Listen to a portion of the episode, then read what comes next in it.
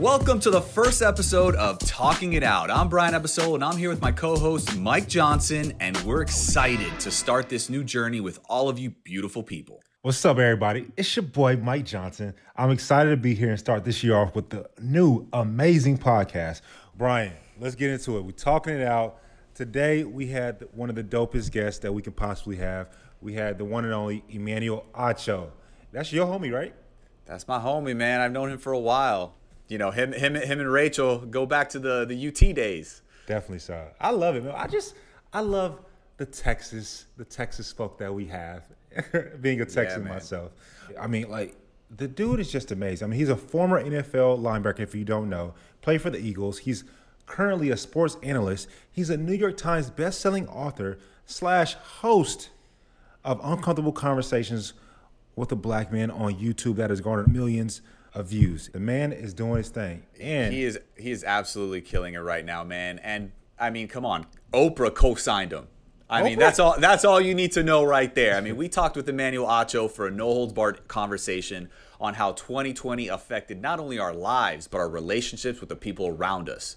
I love it because what we keep telling people is how real we're going to be. No conversation is untouchable. We touched on all of it. We touched on relationships with ourselves, with our friends, facts our partners, very key, careers.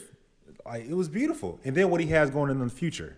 One of my favorite parts of today's show was when we did the rapid fire with Emmanuel. Like, will Emmanuel be the bachelor next year? Don't say the answer, bro. We got to we got to we got to hold out for the T. I like the tea. Let's go, Brian. You were even on his show, Uncomfortable Conversations with a Black Man, with your wife Rachel. Like, how was that? Rachel and I were on the show, uh, you know, a couple months back. We talked about, uh, of course, interracial couples and dating uh, since we are in an interracial uh, marriage and it was just so insightful man we learned so much on that show it was an amazing platform and you know he's doing such great things to to get the word out and he just does it in such a an eloquent manner to educate people uh, you know on race and about being black in this country and you know it's, it's i think it's really been eye-opening for a lot of people and i just learned so much on the show and you know Definitely, I'm indebted bro. to him and I think we learned so much on today's show that we when we interviewed Definitely. him. Definitely. The the guy is so charismatic. He can talk about so many uncomfortable conversations, but yet he doesn't make you feel uncomfortable. That's the beauty that's, of who he is. That's the beauty of it. Like most people, they like shy away, but he's like very inviting. Like you, yeah. you know what? I don't mind talking about this subject, this uncomfortable subject with you because, like I said, he just has that uh that gravity like that pulls you in a little bit. Nah, definitely. So I love it. I feel like he's my homie. You know what Emmanuel taught me that people won't expect from this conversation is that it's okay to have a little slight flex. A little solo flex never hurt nobody. A little subtle flex never hurt. He was he was flexing in the most humble manner. I know for sure, but he definitely the, the, flex the flex was rather large. All right, Mike, let's give the people what they want. Let's stop the teasing. Join us right now in talking it out with Emmanuel Acho.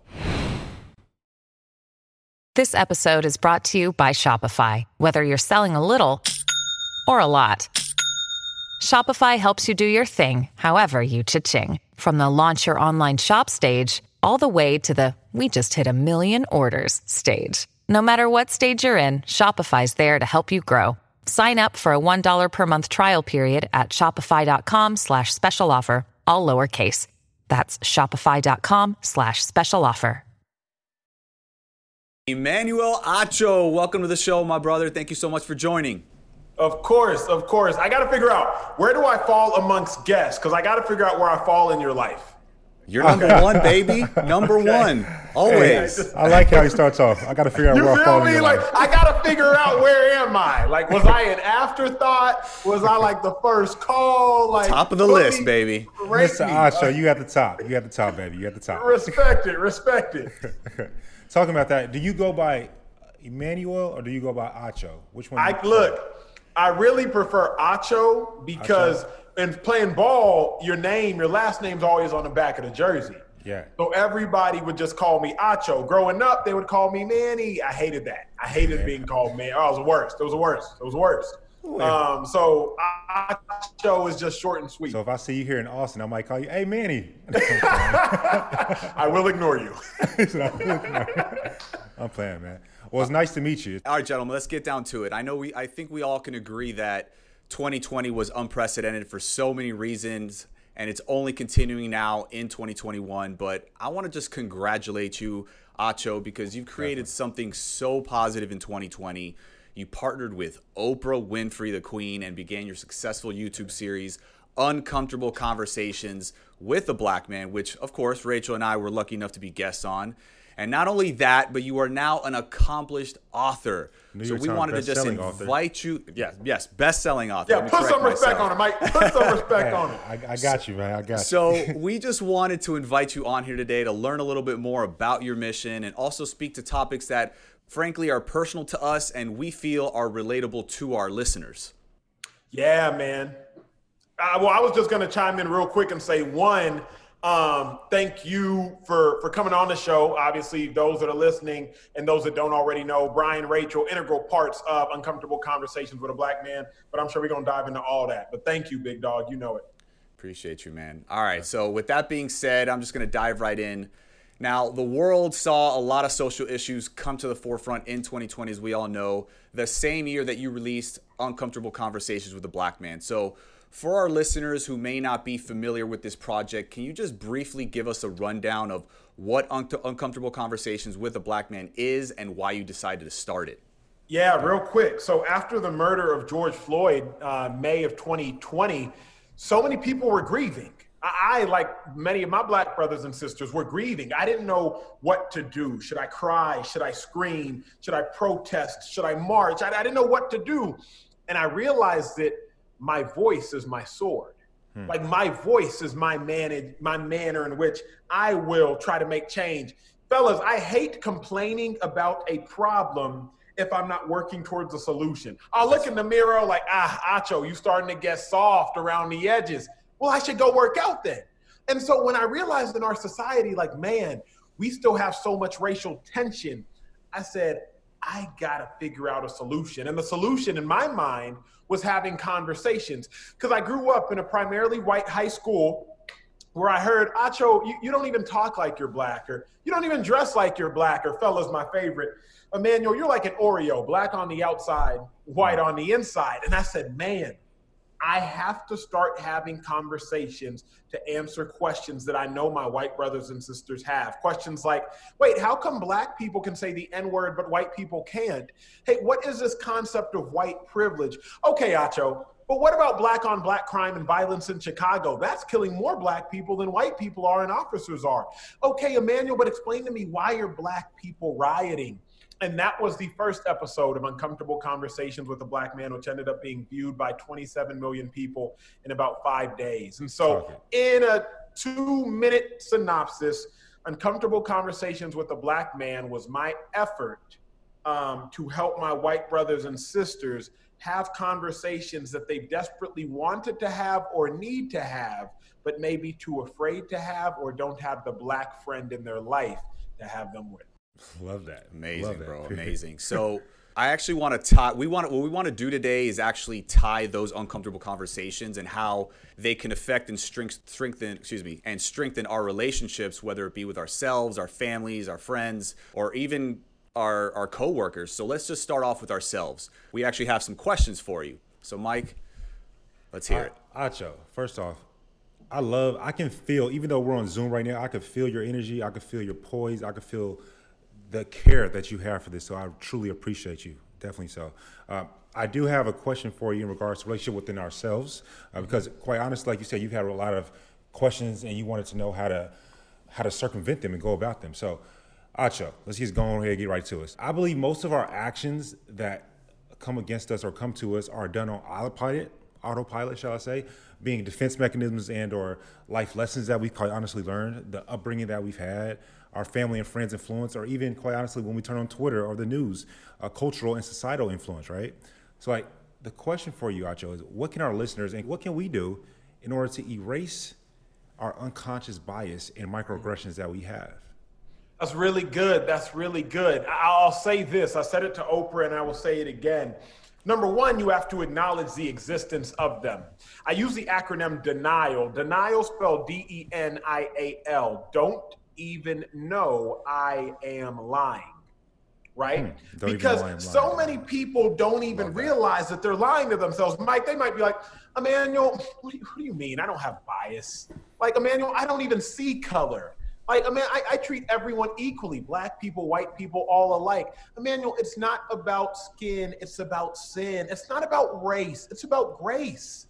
And you have to realize, like, wait a second, at birth, through living life, there is information that is downloaded into our brain just based upon what we see. Correct. Our eyes are constantly digesting and dissecting information. And so, if you can learn something, you can also unlearn something. Facts. We have to realize within ourselves okay, what have I learned that needs to be unlearned? For example, I'll, I'll talk uh, religion because I grew up in the church. The, the, the, common depiction of the man in, in, in, which Christians call Jesus in America is a, a white guy with blonde hair. But geographically, that's impossible. Like it's quite literally impossible just based upon the region in which the person in which uh, many people call Jesus would have existed.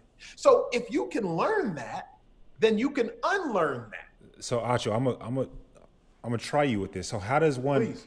Unlearn that? How do we understand denial, right? So the individual that says, "I'm not racist. I have black friends," or like the other examples that you've given, right? If that individual doesn't truly know that they're in denial, how does how do they learn to undo it? Great. Now, here's the issue. Here's a starting point. If they don't learn they're in denial, then they haven't even bought a ticket. My coach would always tell me, you can't win the lotto unless you buy a ticket. So you can't win the lotto of change if you don't buy a ticket to change. And so, Mike, if someone doesn't realize that there's a problem, how the heck can you fix it? I'll give it to you like this. If I am suffering from a disease, just because I don't go to the doctor doesn't mean I'm no longer suffering from the disease. True. You see, you got to go to the doctor. The doctor will tell you the disease you're suffering from. They will prescribe you with medicine and then you can be healed. But to just act as though I don't have said disease, which can be cured with medicine, does not make you um, able to be healed from said disease. Racism is a disease. It's just a virus of the mind as opposed to being a virus of the body. COVID is a virus of the body.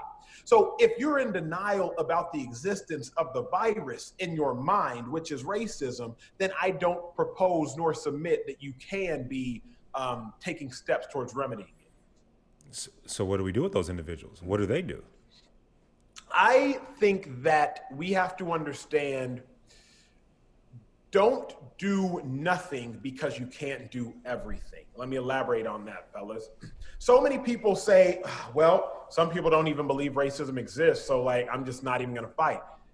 Those individuals, you just gotta give them time to grow. You feel me? Like, like they're in the embryonic stages of life. Of, of, of, maturation as far as racial equality. Give them time to grow. I'm not going to expend so much of my energy on people in denial that I forsake those who actually want to change. Hmm. You feel no, me? Definitely. Like Brian just alluded to the fact, and y'all y'all spoke on it. By the grace of God, my book's been a New York Times bestseller. Right, hundred thousand copies have now been sold. That means roughly hundred thousand people at least said, you know what? I'm willing to learn. I, I can't not write a book because of the ones in denial, because so many people are willing.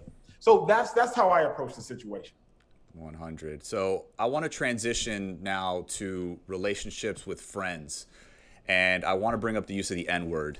Um, and I'd just like to paint a picture for you, Acho. So throughout my teenage years and into adulthood, growing up in the 305, Miami, I've heard Hispanic people, Latinos using the N word in groups amongst each other, basically as like a term of endearment, right? When nobody in the group was black, and I still hear it to this day. Now, I've never felt comfortable using that word, to be quite honest, and I've chosen to use other words of endearment like bro and dog and dude or whatnot. But I've been around other Hispanic people who pretty much use it freely. So, I mean, in my belief, it shouldn't be used, period. And if it is used, it should be reserved for black people to decide. So, why do you think that so many Latinos think they have ownership over that word and just pretty much feel comfortable using it? That's a packed question, which I'm going to try to unpack in a concise manner. Um, I don't think black, white, Hispanic people alike know the history of the N word. Why do I not think that? Um, because um, I would consider myself a fairly educated individual. And it wasn't until I really did a deep dive into texts from the late 1800s from abolitionists like Frederick Douglass that I really felt the derogatory nature of the N word. Now, everybody knows the N word's a, bl- a bad word, like everybody knows blackface is bad. But do we really know why? Like when you read texts from abolitionist Frederick Douglass in the late 1800s, he writes about how his master told him reading would spoil an N word because you were nothing more than a slave to your master. See, when you really hear the word in the context of how it was being used back then, then you would understand, like, oh, wait a second. I, white person, or I, Hispanic person, probably shouldn't say that. Now, growing up, I heard Hispanic people say it. I heard brown people say it that weren't necessarily black. And I think it may come from a place of, well, look, we're oppressed too. So, yeah, like, are we not kind too. of lumped into the fact of, hey, if we're being honest, generally speaking, historically speaking, white people don't really like us either. Hmm. So that's kind of our thing as well. Hmm. Um, but I do think it's a word in which black people have now changed to a term of endearment. I'll say this and I'll be done with the matter. I've hung out with you and Rachel several times. Y'all, my people, we go back years now. I don't tell you what to call Rachel, and I don't tell Rachel what to call you. It may be babe, it may be baby, it may be sugar, it may be honey bun. I don't know. But I don't tell y'all what to call each other because y'all have a relationship. And based on that relationship that y'all share, that I am not a part of or privy to, y'all dictate names for each other. In the same manner, Black people have relationships based on their mutual and shared Blackness that other people are not privy to. So I submit that when white people are like, wait, Black person, you shouldn't use this, I wouldn't walk down the street and be like, Brian, you shouldn't call Rachel whatever. Who am I? Yeah. That's y'all's relationship. Um, and I think it's really as simple as that. Acho, you from Texas, right? Yes, sir. So you know Chamillionaire? Uh, I know of Chamillionaire. Yeah, no of, no, no of Chamillionaire. My apologies. Thank you mm-hmm. for that. No of Chamillionaire. So I don't know if you remember this, but this is like 15 years ago. I'm from Dallas. Chamillionaire was once rapping at one of his concerts, and he was using the N word because he was rapping along to his songs, right? And yep. he got scared because 70% of listeners of rap are Caucasian, right? And they were just simply enjoying it and singing along to a song, saying the N word as well. He got scared because of that, right? Because it was thousands of white people saying it. They weren't saying it derogatorily, but they were just reciting his songs. So he vowed not to say it again because he knows that when he goes to concerts, there'll be white people in the audience that simply just want to, quite honestly, recite the songs. What do you feel about that? It's not a term of Brian and Rachel talking to each other. They're just simply rapping along to a Tekashi Six Nine song or DaBaby song or whatever. That's good. That's a really good question. To that, I would say this: I live a life in which I would rather be safe than sorry. So, to my white brothers and sisters, you don't know the visceral reaction that the black person you're with may have to that word you don't know the visceral reaction that the white person you're with may have to that word. So I would just forsake saying it altogether. I don't really curse in my life. So when I rap songs, I don't I, I skip by the curse words. Not just eh, like I skip by the curse words. It's not that difficult. I respect Chamillionaire though, because if people know me in my intimate circles of my intimate black spaces, I use the N-word freely as a term of endearment. But you ain't never gonna hear me say it publicly or around white people because I do not want to make that okay. Yeah. You feel right, me? Did we not talk about that? Yeah, we talked about that. like you, you, ne- you will never hear Emmanuel Acho say it ever in life. But in my intimate spaces with my black brothers and sisters, you hear me say it freely as a term of endearment. And, and mind you, and we can't get into the details of this, and I don't want to park here for long, but I'm gonna just put the car in neutral real quick. You got to remember, black people have changed the term of the N word. Like there's a difference between saying the N word with a hard ER and the N word with an A. I don't even type the N word with a hard ER. So like, and, and I and, and I don't even black people have changed that term and that meaning, and we just all have to be cognizant of that. Very good, man. Um, all right, so let's transition now to relationship with partners. Now, as uh, like pretty much Rachel and I have had our share of talks about the upbringing of our future children, and we both agree that in the outside world they're going to be viewed as black. So for the couples out there that are in an interracial marriage, particularly the non-black partner that pretty much never experienced what it is to be black in this country and are struggling on how to navigate that very important aspect of parenthood. What advice would you give interracial couples out there that are struggling with that? Um, the first thing I would I would advise is for my white brothers and sisters in the interracial relationship to understand your child will be viewed as black. Period. And so like let's let's not be in denial of that. You may view your child as mixed, you may view your child as beautiful, and all those things are true, but they will be viewed as black. And blackness comes with a different set of rules in America than whiteness specifically based upon the shade of blackness. Uh oh, I ain't gonna go there now. But blackness comes with a different say, set of rules. about to jump. because you got to understand, blackness comes with the rule, unwritten rule of, hey, if you're cold and you have your hood on, you might want to take that hood off because you might be perceived as a threat like whiteness doesn't necessarily come with that unwritten rule. Blackness comes with that rule of, hey, if you're shopping in a store that's a little higher end, you might want to go dressed in your nicer clothes because there will probably be an implicit bias that you don't have money. I go to a Rolex store, I make sure I wear my Rolex inside the Rolex store as opposed to wearing my Movado watch. A Movado watch is still expensive, but the Rolex employees are going to take me a little bit more seriously if they realize, oh, he can afford what's in here. Did like, you just have a slight fix? look, look. Can I keep it real with my with my guy? Like, what are we doing wrong? What are we doing wrong, Mike? like, blackness comes with a certain set of rules, and so I would advise my parents in these interracial relationships to understand that, and also just understand, like, okay, let me learn about that which I don't know. Like my black brothers and sisters learn about the, the, the aspects of whiteness and maybe the the ignorance of certain degrees of whiteness. My white brothers and sisters learn about the aspects of blackness and the different pockets of blackness which you may have been ignorant to. Um, that's the biggest advice. And what about like for example, let's say the couple, each parent they decide they want to focus on educating the child on their own respective culture and basically leave the other culture to the other parent. So, like, for example, for me, I'm going to teach my child the Latin culture, and Rachel's going to teach our child the black culture. Is that a smart way to go about things, in your opinion?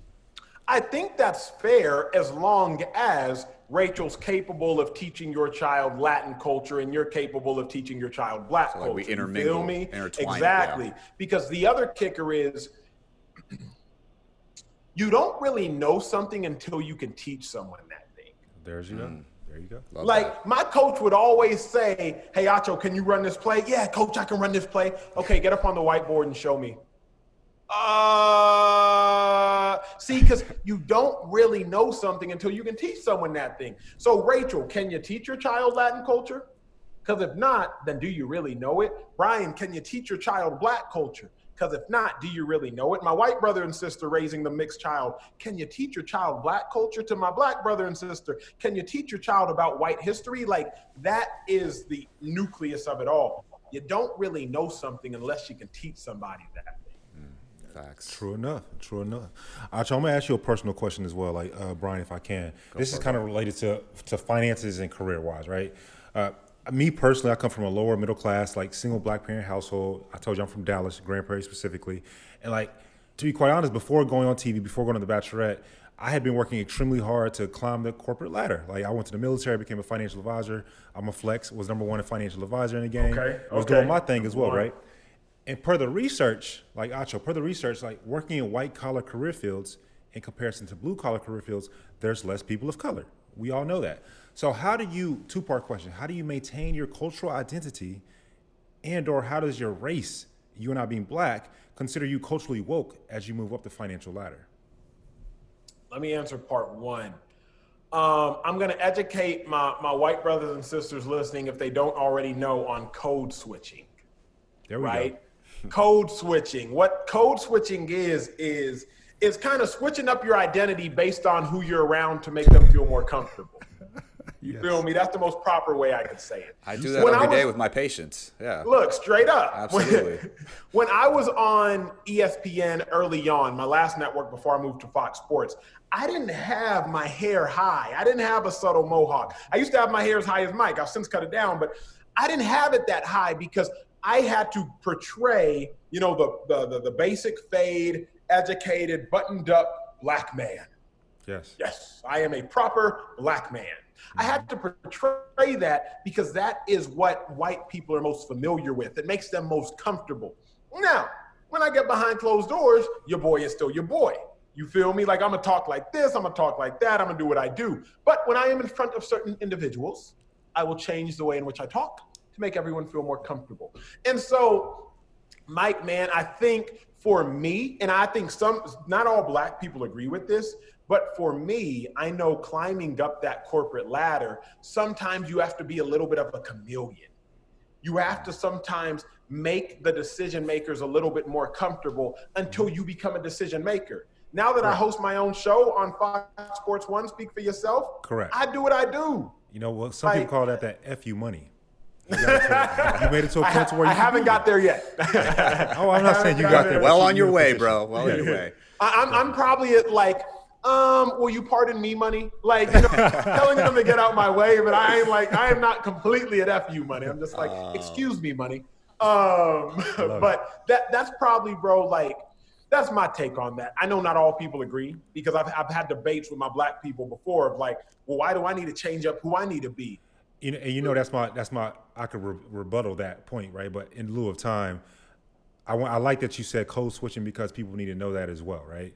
It's it's more of we're not being we're still who we are, but we want to be we want others to feel comfortable, right? Around which, which, if we get, if we get, if we can, and I'm not going to stay here long, but to your point, the issue at hand in America is why does blackness make some people uncomfortable? There we go. That's, That's the issue. That's where That's what I was going to. Yes. Like the the biggest problem is we black people they should we shouldn't have to code switch. Like, why does a black man's hair in twists or in dreads make people uncomfortable? It wasn't Speak. until what last Speak. year that it was federally outlawed um, to, to to tell black women how they can wear their hair. It's in uh, I'm in the military. I'm from the military, right? And I think in 2016 is when we abolished that actual black women can actually grow dreadlocks. You know, of course, if it's you know clean cut, right? Uh, so I agree with you completely on that piece. All right, brother. So we can't end this conversation without, of course, talking about the Queen, Oprah Winfrey. Can you just give us some insight to what she's like personally? And flex mode. We want to know what has she taught you that you may not have ever have known or thought about? Because I mean, you come from the world of the NFL. You've had mm-hmm. coaches, mentors, motivators. You've heard your you've heard many rah rah speeches in your day.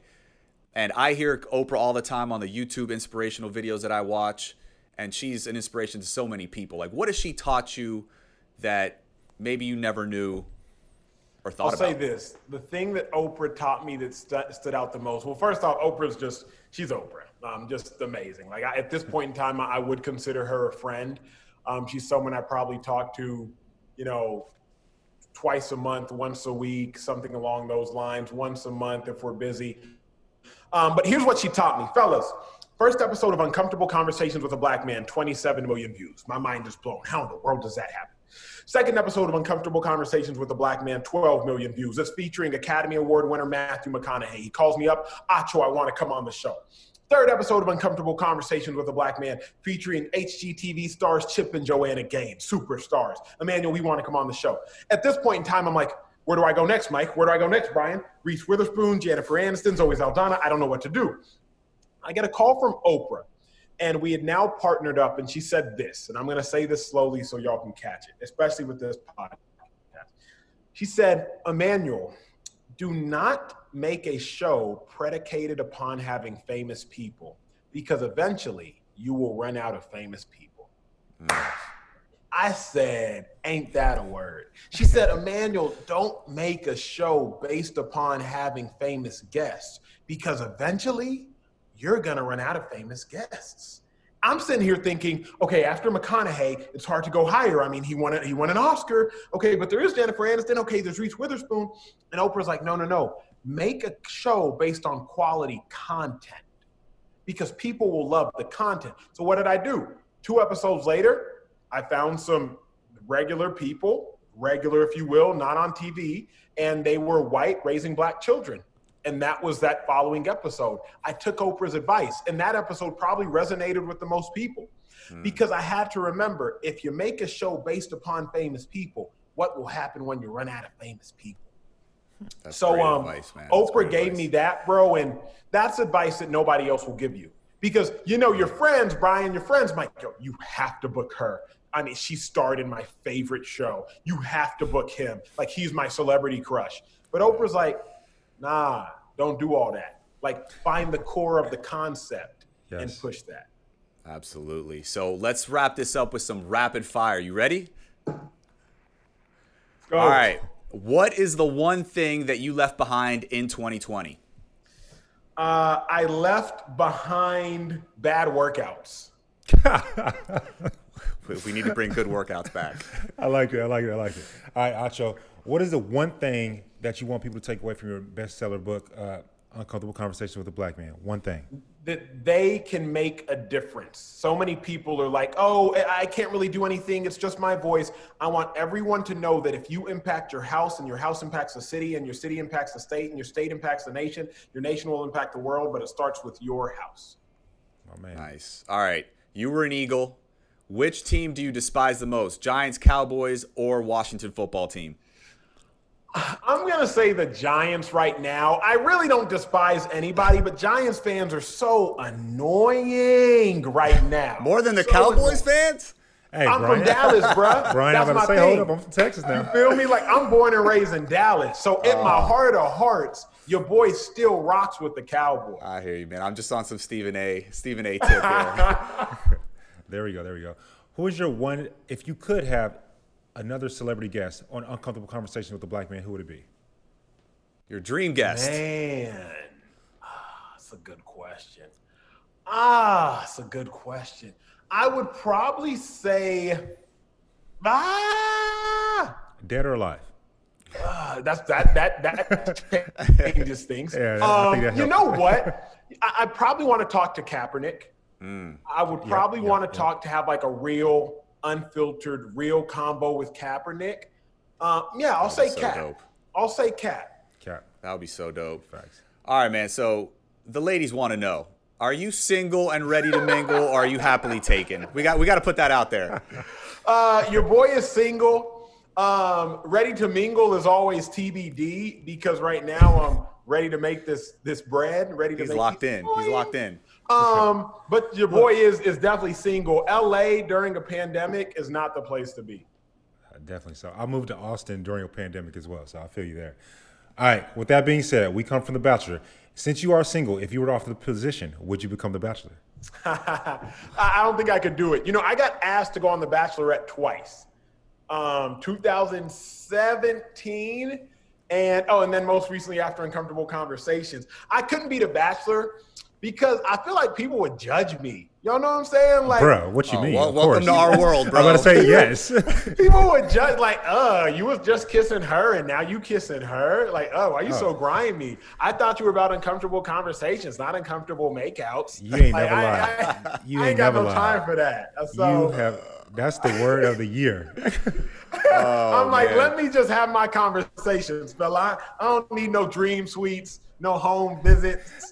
He said dream suites. He called it the dream suites. he called it dream suites.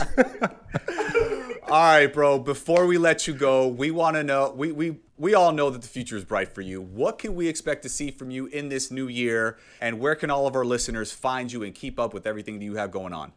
So you can find me Twitter, Instagram, YouTube at Emmanuel E M M A N U E L Acho. That's just my name, first and last. What's going on in the new year? I think children are our future. So, Uncomfortable Conversations with a Black Boy um, will be coming out in the spring. I'm more excited about that than I am Uncomfortable Conversations with a Black Man, particularly because uh, the next generation is the generation we have to impact most. Outside of that, B, Mike, I'm a creative. So, whatever God leads me to create for the betterment of our world, I'm going to just say yes and see what happens. Amazing, brother. Thank you so much for coming on.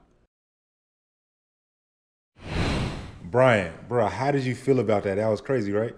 Oh man, I love Acho, man. He's he's such a great guy. He's so uh, eloquent. His flow. I mean, he's just a great conversationalist. And I knew when we had him booked as a guest, I knew we were gonna have a great time. And talk a lot a lot about uncomfortable subjects, but he makes it feel so easy. Facts. Did you not like, get that? No, facts. It's it wasn't uncomfortable. It was real stuff. I felt his aura. I felt his uh, what his message was and what he's trying to do in life. So I really love that. Yeah, absolutely. And he's super passionate about it, as as you heard. Um, but I want to know, man, what? Obviously, we talked a lot about uncomfortable conversations with a black man, but what uncomfortable conversations will you be having in your own life and relationships after the interview with Acho? To me, it wasn't what I will have because I, I I'm not I don't shy away from anything in regards to conversations, but more so, it's great to have the Emmanuel Acho almost validating my thoughts as well because mm-hmm. he's so eloquent. You know what I mean? Like yeah. when he talks about, like for example, the N word and, and, and, white people using the N word, just simply singing us singing along. I remember when I spoke out against something about a friend of mine that's Caucasian that sung a rap song.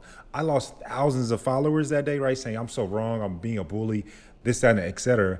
And for to hear Emmanuel Acho talk about it and like kind of it made me feel validated. It made me feel like, yo, my thoughts were right. I wasn't being disrespectful. I wasn't being a bully, and it, that's how it made me feel. That's how he made me feel, quite honestly. What about you? Facts, man. I mean, for me, you know, it really hit home when we were talking about relationships with your partners, and obviously, I brought up Rachel and how we're in an interracial marriage and we're going to be raising biracial children, and you know, I think the key there is obviously I'm representing the Latin culture, she's representing the Black culture, but it's going to take work between the two of us to continue. I mean, I've learned a lot about Black culture and she's learned a lot about Latin culture, but now it's going to take us immersing each other even more in each other's culture once we have kids. Yeah. Because we want to, you know, we want to co-parent the right way. Like I want to be involved at everything with, with everything that Rachel teaches our kid about black culture and I want her to be involved with everything that we teach our kid about Latin culture. So, you know, he just gave me a, a lot of insight on that and you know, it's like a clear path forward uh, from that perspective. So like with that, bro, like obviously, you know, we, we spoke to Acho. We had the, the crazy fun rapid fire. Like we, we heard what he's going to take away and his advice. Like, what do you want to take into 2021? Uh, well, me and Rachel are big into the one word that you're moving forward with in 2021. Her word is better. Just be better, right? And for me, my word was growth. I want to grow in every single aspect of my life. I want to grow in my relationship with her. I want obviously want to make it out to LA. I want to start a family. I want to grow my practice, you know, not only here in Miami, but I want to, you know, transition it to my practice in LA. Um, you know, just sharpen my mind, sharpen my spirituality, just grow in every single aspect of my life. So my word is growth, and that's what I want to take with me into 2021 and beyond. I love that, man. What about you? Uh, mine, if we're talking, if we're talking one word, it's a tattoo that I that I want in the near future. Uh, for me, when it comes to tattoos, I I feel like I can't get it until I've achieved it, right? Achieve the meaning of it. And so in 21, my word is lifestyle, right? And what I mean by that is the things that I want to achieve. It doesn't take discipline. It takes more than discipline because discipline can be boring, mundane. Discipline discipline can we can mess up, right? But if we change it, if we try to go after these goals, but let's say you want to, like Acho said, he wants to uh, leave bad workouts in 2020, right? If you change it to a lifestyle, right? Like brushing your teeth is not discipline. Brushing your teeth is a lifestyle choice. Yeah. You feel me? And so that's what I want in this year, and quite honestly, this entire decade. Absolutely, I couldn't agree with you more, man. Can we set a goal together? I, it's, it. it's kind of it's kind of my goal, but I mean, you are Dr. Abs, so I'm gonna put you on the go as oh, well. Oh snap! I already got, I already know where we're going with this. We got we got the brand new podcast. I've never done this before, right? But this is the year of lifestyle, right? I'm a, I'm I'm I'm setting a precedence with this. I have asthma, but in 21, I want to run a marathon. A marathon. I want to run a marathon. Are you we, sure what you're you know what you're getting into, bro? 26.2, bro. And I want I want us to like that's going to be like the the hoorah to our our one year anniversary. Wait, time out. You want me to run the marathon too? You damn right. Oh hell no. Man, I was struggling with a 5K like a year ago, bro. Come on now. baby. Hey, like you just said, it's little, it's Legos, building blocks. Do two miles. We better get started. We better get started now then, because Let's I ain't ready. I ain't ready if we're gonna if we're talking about it right now. No, that's going to be our, our one year anniversary for our podcast, like our first year podcast. That's what we're going to do it. I, and you know we on air, so when you say it, I'm gonna keep you to it. Uh, that's why I'm, I'm actually debating whether to Our, agree with our you or not. listeners are gonna keep you to it. Let's go. Let me hear it. Let me hear it. Man, I'd rather like jump out of an airplane. Like I'd rather do something something hold hold crazy, Hold something adventurous. No, Is a marathon not crazy? yeah, but so, so is jumping out of an airplane, you know. But it's quick. It's quick. You know what I mean? It's quick. There's no cardiovascular effort, too much expended right there. I don't know. We'll see. Let's talk about it. We could Ah, we we could keep talk it out. discussing this as as we go on with the podcast. Fair enough, man. Fair enough. Before we wrap this up today, I want to talk about a big rumor that it seemed like everyone was talking about at one point, and I know this is something that has been on the brains of a lot of our listeners and Bachelor Nation out there. So, since we're here, we might as well talk about it. Following Hannah Brown's season, there was a call to action from fans for you to be the first Black Bachelor of the franchise. As we know, that didn't happen. But I know you've been bombarded with questions about how you feel about Matt James as the Bachelor. So I wanted to give you the opportunity to talk about this once and for all so everyone can finally move on. Talk to us, man. First and foremost, I'm just thankful, quite honestly, homie. I'm just thankful that people even, you know, wanted me to be the bachelor. I went on TV just to find love. I genuinely didn't even know. I really, this is how nichient I was. I didn't even know there was a position that one gets, you know, if the producers or whoever makes the decision likes you to where you have your own show. Genuinely didn't know that, right? Uh, so I just got to say thank you to everybody for that. But then when I found out about it, I was like, hell yeah, I want to be the bachelor. you feel me?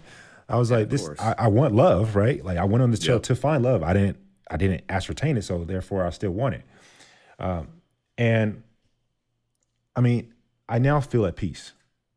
I like I know that no human being, no individual can take my black boy joy, right? Nobody can take my black boy joy away from me. Straight up. Like I feel the honor, I truly do feel the honor of being wanted as a bachelor. The significance of it, I understand the significance of being the bachelor. Uh, being chanted by not only your peers within Bachelor Nation, but then also like our fan base. That's like the coolest thing ever to me. And and to be 100 with you and, and on our podcast talking it out, I felt insignificant. I'm not gonna lie about it. I truly did feel insignificant. I felt as if my character and my physical appearance were on trial. Uh, I felt that there had to be a reason that people I truly feel are great got the highest honor within Bachelor Nation over myself. And I'll say it again. I feel that Peter and I feel that Matt are great individuals, but for them to get it over me when the fans wanted me, there had to be a reason that I was not chosen as the Bachelor. It is what it is, right? Uh, I I do think though, and I ain't gonna front about it. Like I don't live with my mom or my dad. I would have been the first veteran. Uh, I have a truly compelling story. I have experience within love, and so I was like, why not me? like right, like why not Yeah. me? But 100 and it, like to kind of wrap it up. I mean, and what we just talked about when it comes to self love, I I found strength beyond my flaws that certain people feel that I do have. Um, life isn't about you know why someone didn't choose you. At the end of the day, it really ain't. We were just talking about relationships and rejection. Life isn't about oh this person didn't choose me, that person didn't choose me, but it's rather about our mentality and how we move maneuver afterwards. You feel me? Like Yep. it's a decision that was outside of my control. It's the serenity prayer. You know, God grant me the serenity to accept the things I cannot change. It's truly that simple. And I mean, do we allow the thoughts of others to consume us? I would hope not. Should we allow it to eat away at our self love? I would hope not. Um, or do we rise like a rose that grew from the concrete? Mm. You know what I mean? Like it's it's out of my control at the end of the day. But Mm. All in all, I'm Mike Johnson. I love myself and I know I'm a great human being. Peter Weber's a great human being. Matt James is a great human being. And I'm just thankful for the opportunity to even be on the Bachelor franchise to find love and to have a sounding board on talking it out. 100 man i i mean beautifully said. Uh, just to let you know, man, from my from me as your friend, like there's nothing insignificant about you, okay? And you know, you definitely had my vote. I know Rachel was was uh, cheerleading hard for you, and uh, I definitely think you should have been the bachelor. And I think that you brought up such a great lesson there, where you were talking about what you can and cannot control. And you know, just for everybody out there, like if you do focus on what you can you can't control, I mean, you're basically gonna be left frustrated, overwhelmed, and depressed in life in general if you focus on what you can't control. You know, basically your focus is equals power. So you basically took that essentially quote unquote rejection, like we talked about earlier, and you're channeling all that energy and focus instead to doing bigger things. I mean, you're a damn author for crying out loud. A best-selling you know author, independent, get it right. You oh my bad, my bad. best-selling author, ladies and gentlemen. So you know, I, I just want to let you know, man, I am so proud of you, and uh, just keep doing your thing and just stay focused on the prize and of just improving yourself because I feel like you're going to just bring so many people so much joy just by doing that. So facts, kudos to you. Facts, facts. I mean, how could I write a book talking about that and then not practice what I preach? Straight up, quite quite honestly. yep, yep. All right, Mike, thank you so much for being so open and honest about the subject. I know you've been berated a lot uh, by everybody on the topic, so I appreciate you, you know, giving us your truth. So thank you. For sure. Thank you. To all of our listeners, thank you so much for tuning in to today's episode. 2020 was a year that we can never forget, and it certainly changed all of our lives but I, for one, am super excited about what's in store for 2021.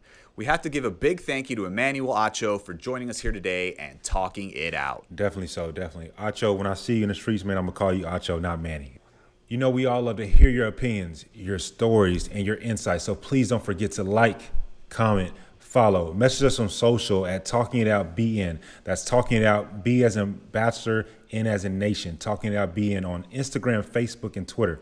And as always, don't forget to subscribe to our podcast on Spotify, Apple Podcasts, the Wondery app, or wherever you're listening right now. And quite honestly, baby, don't DM me no more. Because if you're a real one, you're going to subscribe.